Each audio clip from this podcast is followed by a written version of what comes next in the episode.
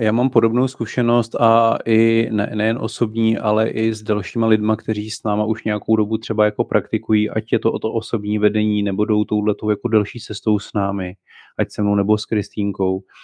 tak se jim uh, mění život i ve smyslu těch přátelství a té společnosti, ve které jsou. A uh, uh, to, že jako vyjádříš svůj, svůj postoj nebo něco, co si dlouho třeba jako nechávala být a, a teďka máš potřebu to jako těm, těm lidem sdělit. A pokud tato druhá strana není, není ochotná jako poslouchat a přijmout a vlastně tím vzniká nějaká třenice, tak si troufám říct, že to jako ne, není úplně jako skutečný přátelství a skutečná diskuze, protože uh, Ono se to tak jako vytrácí z celé té společnosti, jako ta ochota diskutovat a mít rozdílné názory a když se mnou někdo není jako ve 100% jako v souladu, tak, tak vlastně s ním přestávám diskutovat a, a komunikovat. A uh, to se hodně ukázalo jako během, během covidu třeba, jo, že i rodiny mezi sebou se jako rozhádaly a partneři mezi, mezi sebou a došlo to do obrovských jako divných extrémů což mě úplně hlava nebere, že přestože lidi se třeba shodli na 90% věcech a pak se objevilo něco, v čem, v čem třeba jako se úplně neschodovali, ať to byl názor na očkování nebo na celou tu situaci, eh, nebo jenom třeba na způsob té komunikace, tak, eh, tak vlastně to vedlo i k, k, jako, k velký animozitě mezi lidma a k velkému jako rozdělování. A je to jak na těch osobních vztazích, tak je to vlastně potom i v té širší společnosti, protože ono to není nic jiného, než jenom jako zrcadlo toho, co vlastně máme na té osobní úrovni. Takže ne, neřekl bych, že je to špatně, že je to divný nebo že je to vzácný. Každý člověk, který začne trošku nahlížet e, víc do toho svého nitra a rozšiřovat si uvědomování to zvnitřnění některých věcí a zamýšlení se eh, nad tím světem jinak, než je běžně vnímáno, vede k tomu, že člověk vlastně se začíná tak trošku jako odpojovat a od, toho, od toho světa. A hm, my jsme teďka s chodou okolností se s Kristýnkou bavili o, o jedné věci, protože mi četla,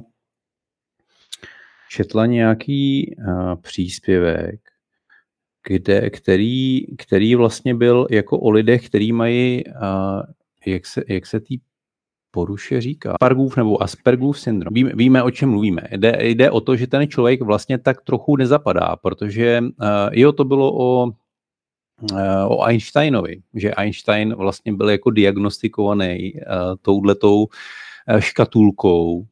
a že vlastně nezapadal uh, už jako, jako dítě a že měl uh, velmi nízké jako sociální schopnosti, že nerozuměl vlastně těm ostatním dětem a ty děti nerozuměly jemu. A uh, já říkám, Kristýnko, ale to je jako to, co mi čteš, tak je, tak je vlastně jako projev toho, když člověk si rozšíří svoje uvědomování nebo rozšíří svoje vědomí, jakkoliv to nazveme, protože v tuhle tu chvíli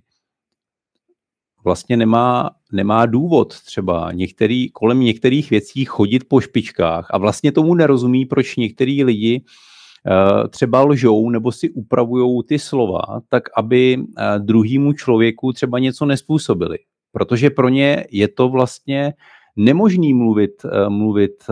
nepravdu. Takže oni jsou přímější a ta hm, Oni to popisují jako,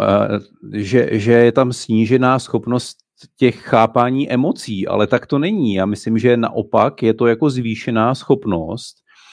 ale on ten člověk už nerozumí tomu, proč by se nějaký jako sociální, společenský dohody měly dodržovat, pokud nejsou ku prospěchu vlastně všem a té osobnosti a té duši. A to že, to, že někomu lžu, protože mu nechci ublížit, je vlastně jako špatně. A pokud člověk má to vědomí rozšířený, tak vlastně není schopen lhát a nemůže úplně uh,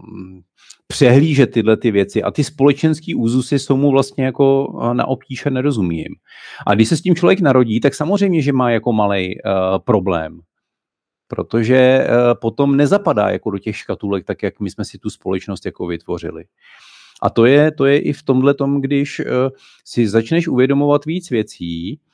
a možná jako to riziko je větší v případě, že jde člověk jako velmi rychle, že se mu otevřou některé ty, ty, ty aspekty toho, toho vědomí, ta struktura se rozšíří příliš rychle, je to nějakým šokem nebo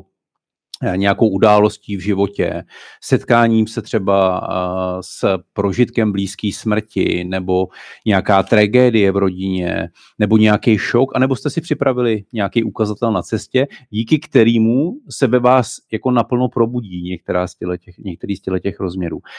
A pokud to je velmi rychlé a nejsme schopni to integrovat do všech těch úrovní té existence a života, tak samozřejmě já sice vidím dál, mám větší nadhled, ale nedokážu to komunikovat těm lidem nějakým způsobem, aby oni to byli schopní pochopit a porozumět tomu. A proto my často jako nerozumíme lidem, kteří dosáhli nějaký, nějaký formy osvícení, probuzení a, a buď to oni to ne, nejsou schopní vyjádřit, tak aby to bylo pochopitelné, nebo se nám zdá, že mluví úplně z cesty. Jo. A eh,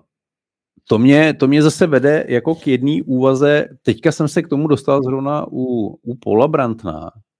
a strašně se mi uh, líbí, jakým způsobem on popisuje, že vlastně ten mystický prožitek, který my často považujeme, že to je ten jako vrchol toho, té spirituality, spirituality a toho pochopení sebe sama, že když mám ten vhled a prožiju ten prožitek jednoty s tím univerzem, ze vším vlastně jako za hranicí mýho těla a mysli, takže je to to nejvyšší, co můžu vlastně jako dosáhnout. Ale to není pravda. To, to je jenom jeden střípek, kterým se tam, který se musí poskládat dohromady. A on popisuje, že první krok je jakoby náboženství nějaká víra, nějaký systém, který mě vede k, k nějakým hodnotám, k nějaký etice a můžeme se o tom, jak jako sprofanovaný některé ty náboženství už jsou, hlavně ty velký, organizovaný. Potom, že je ta vlastní spiritualita a ten vlastní mystický prožitek, kdy, kdy já mám tu svoji zkušenost, ke který jsem schopen se vracet, a, ale potom nastupuje jako ještě další krok a to je vlastně taková ta jako vyšší filozofie,